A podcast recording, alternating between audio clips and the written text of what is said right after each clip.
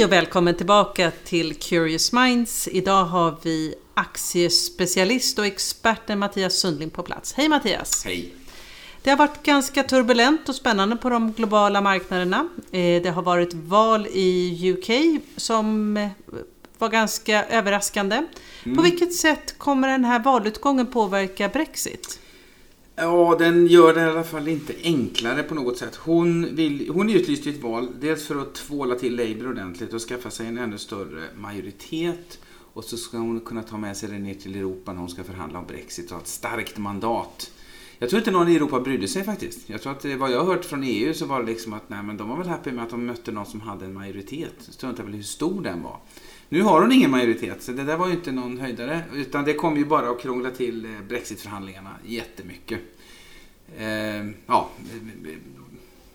Sen kan man undra då eh, om, om det är bra eller dåligt för Storbritannien och så.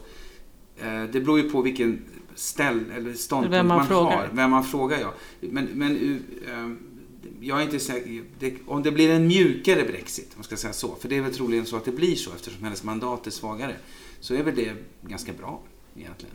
Och hur har marknaderna reagerat på det här valresultatet? Det var lite negativ reaktion eh, precis efter då. Negativ, och det, det, är väl en korrekt tolkning av marknaden. Att negativt i den meningen att osäkerheten har ökat. Man vet inte riktigt. Riskpremien på brittiska tillgångar ska väl upp. Men det sker ju framförallt via valutan. Och valutan har ju redan gått ner. Och riskpremien har ju redan gått upp och valutan har ju gått ner ordentligt. Alltså en pund är tror jag 18 procent under vad det var innan Brexit-omröstningen. Så det ligger ju en ordentlig riskpremie redan på brittiska tillgångar. Om vi tittar på, man diskuterar väldigt mycket, kommer affärer flytta från London? Över en miljon människor är anställda inom finansmarknaden ja. i London. Kommer det här flytta? Man pratar ju om Frankfurt, men det bor ju inte så många där. Kan de verkligen... Nej, det är ingen som vill bo i Frankfurt heller. Ehm, men det är spekulationer. Men jag tror att det blir nog en tvekamp, en dragkamp. Och eh, London åtnjuter en position som internationellt finanscentra. Och det tittar EU på med eh, lite avund. Och det är såklart att en lite mer så här eh, krass syn på det från EUs håll är att okej, okay, det här är ju chansen för oss att ta hand om lite grann av den här verksamheten Eh, jag tror att alla har stora finanssektorer med blandade känslor, för vi vet vad som händer under finanskriser. Storbritannien hade det ganska jobbigt. Men det pågår till exempel i London så kallad clearing, avveckling och eh, eh, eh nu kan jag inte de svenska orden, clearing och settlement utav eurodenominerade kontrakt. Och det finns en önskan i EU att det där ska ske in, i en EU, en eurohuvudstad. Mm. Och vilken har de i åtanke då? Är det... Nej, det, tror jag, det vet jag inte. Jag tror att det, det, man kan nog tänka sig att det kanske sprids lite grann. Paris är ju naturligtvis en kandidat. Frankfurt är ju en kandidat naturligtvis. Men det kan nog hända så att de där grejerna flyttar in i Europa och sen så eh, sprids ut över flera olika städer. Men det är ju till Londons nackdel, absolut.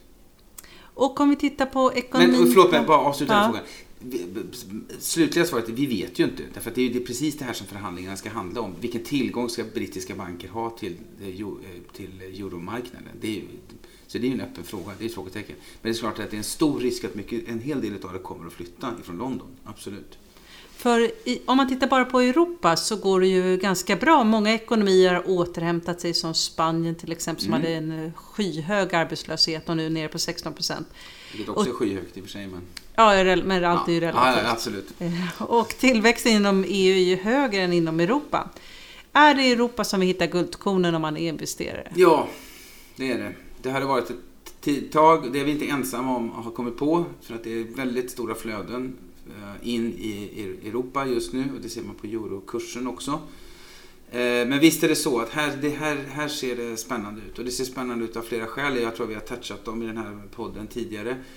Eh, men för första gången på väldigt länge så växer Europa. Konjunkturåterhämtningen överraskar positivt hela tiden. Det ser ut som Europa växer snabbare än USA för andra året i rad.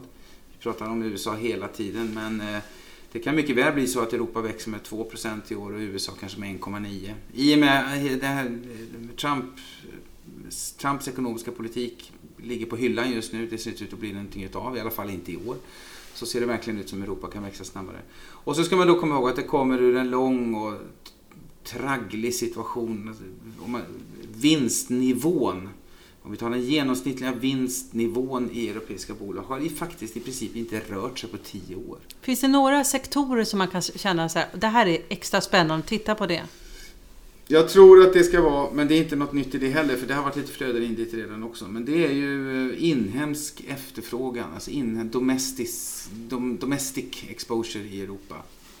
Eh, för exportsektorn i Europa kan ju bli lite tuffare då om euron stärks lite grann, vilket den fortsätter att göra. Men eh, inhemsk efterfrågan i Europa. Ta ett, ett närliggande och superspännande exempel, det är Finland.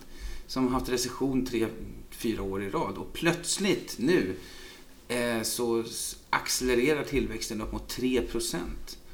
Eh, där den låg i första kvartalet och jag vet att våra ekonomer eh, har ju höjt sin BNP-prognos för Finland från drygt 1 till nästan 3. Så då kan man ju tänka sig att även nordiska fonder kan vara intressanta? Mm. Absolut, och om, om, som jag sa, om man tittar på Finland så finns det ju några riktiga redan kursraketer med bolag med exponering mot inhemsk efterfrågan i Finland. Konsumtion och investeringar och byggande i Finland. Och, sam, och samma story går ju att använda då, till exempel i, på länder som Frankrike och liknande. Och osökt kommer vi över till Frankrike, för det har ju ja. varit väldigt fokus där och det var ju, först var det ju ett val och där blev man ju väldigt förvånad över vinsten där. Så var det parlamentsval, tänkte folk, det här kommer han ju aldrig klara, Macron. Nej. Och nu har det gått jättebra för honom Ja, det har gått jättebra. Vi var där för några veckor sedan och då så sa folk, jo det var jättebra med Macron men han kommer ju inte få egen majoritet. Och sen gick det några veckor och nu har han ju, ser ut att vara på väg mot en helt förkrossande egen majoritet. Men har han någon att fylla platserna med? Ja, det har han nog. Men det kan nog bli svårt. Det, kan nog, det kommer säkert att bli lite stökigt eftersom väldigt många är nya och orutinerade. De är inte politiker. Det var någon... Men är det inte det folk verkar vilja ha jo. nu för tiden om man tittar runt? Att man vill inte ha den här polerade ytan nej, längre? Nej, man vill ha, nej, framförallt vill man väl ut med det gamla. Och det var, det fanns ju en, det, det finns ju en tolkning utav det jag tror till och med han har sagt det. Han, han har ju en plan liksom om att kasta ut allt det gamla, få in massor med nytt blod i parlamentet. Och det finns en annan plan också, det är att krympa parlamentet. Det är 577 distrikt, 577 stolar idag. Jag tror att det finns en idé om att det är ett, ett för stort parlament, att man ska krympa det. Så det är en rejäl, det är en, det är en revolution av, av fransk politiskt liv. Men hur påverkar det den eh, franska börsen till exempel? Ja, men det mest närliggande, det påverkar ju positivt. Det är positivt för franska börsen. Eh, och det är nog positivt för hela EU. Och det mest närliggande är då att eh, det har ju i 20-30 år pratats om behovet av strukturella reformer i Frankrike.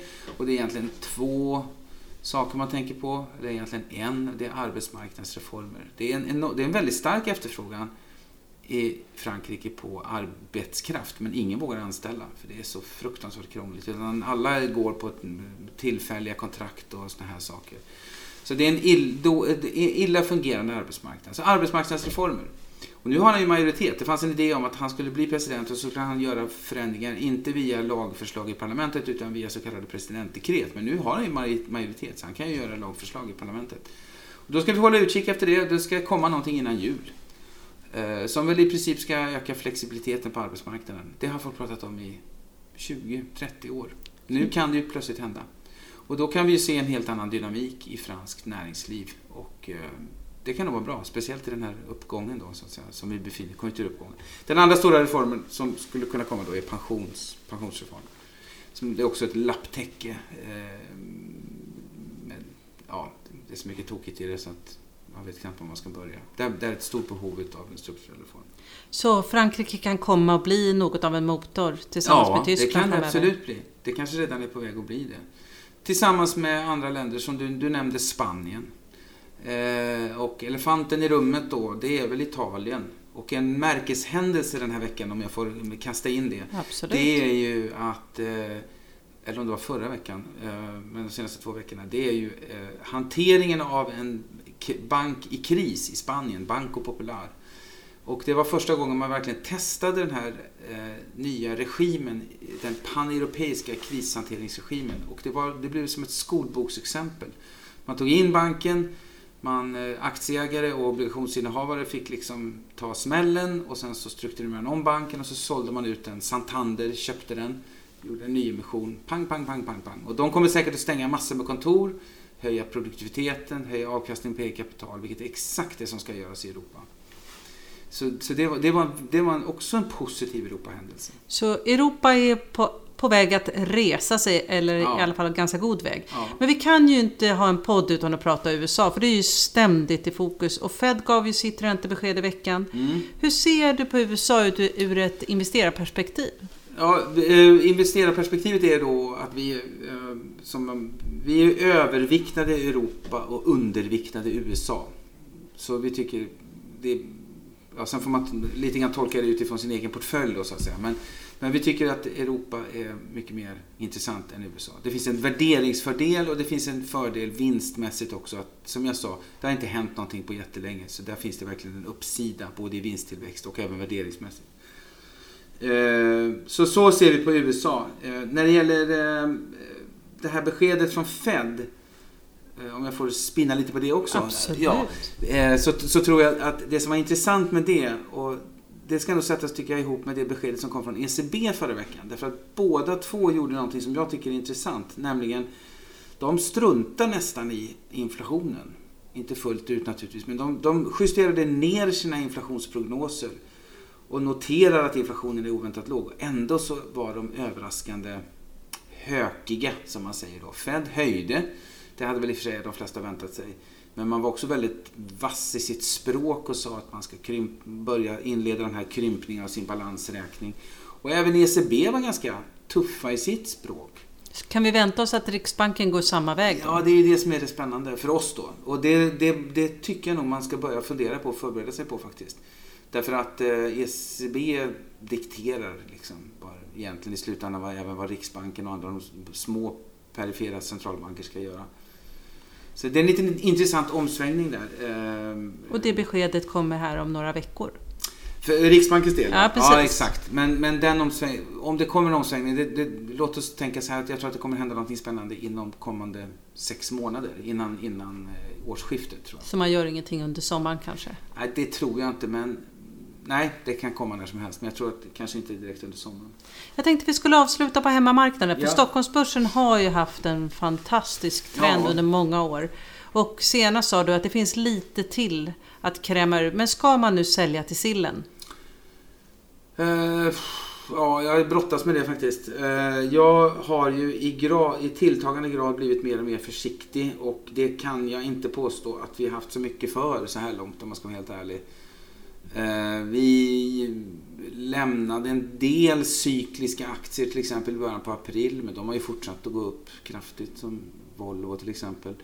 Några har vi haft kvar. Eh, jag tror jag tror fortfarande att min bästa gissning är fortfarande att börsen eh, står och slår härifrån.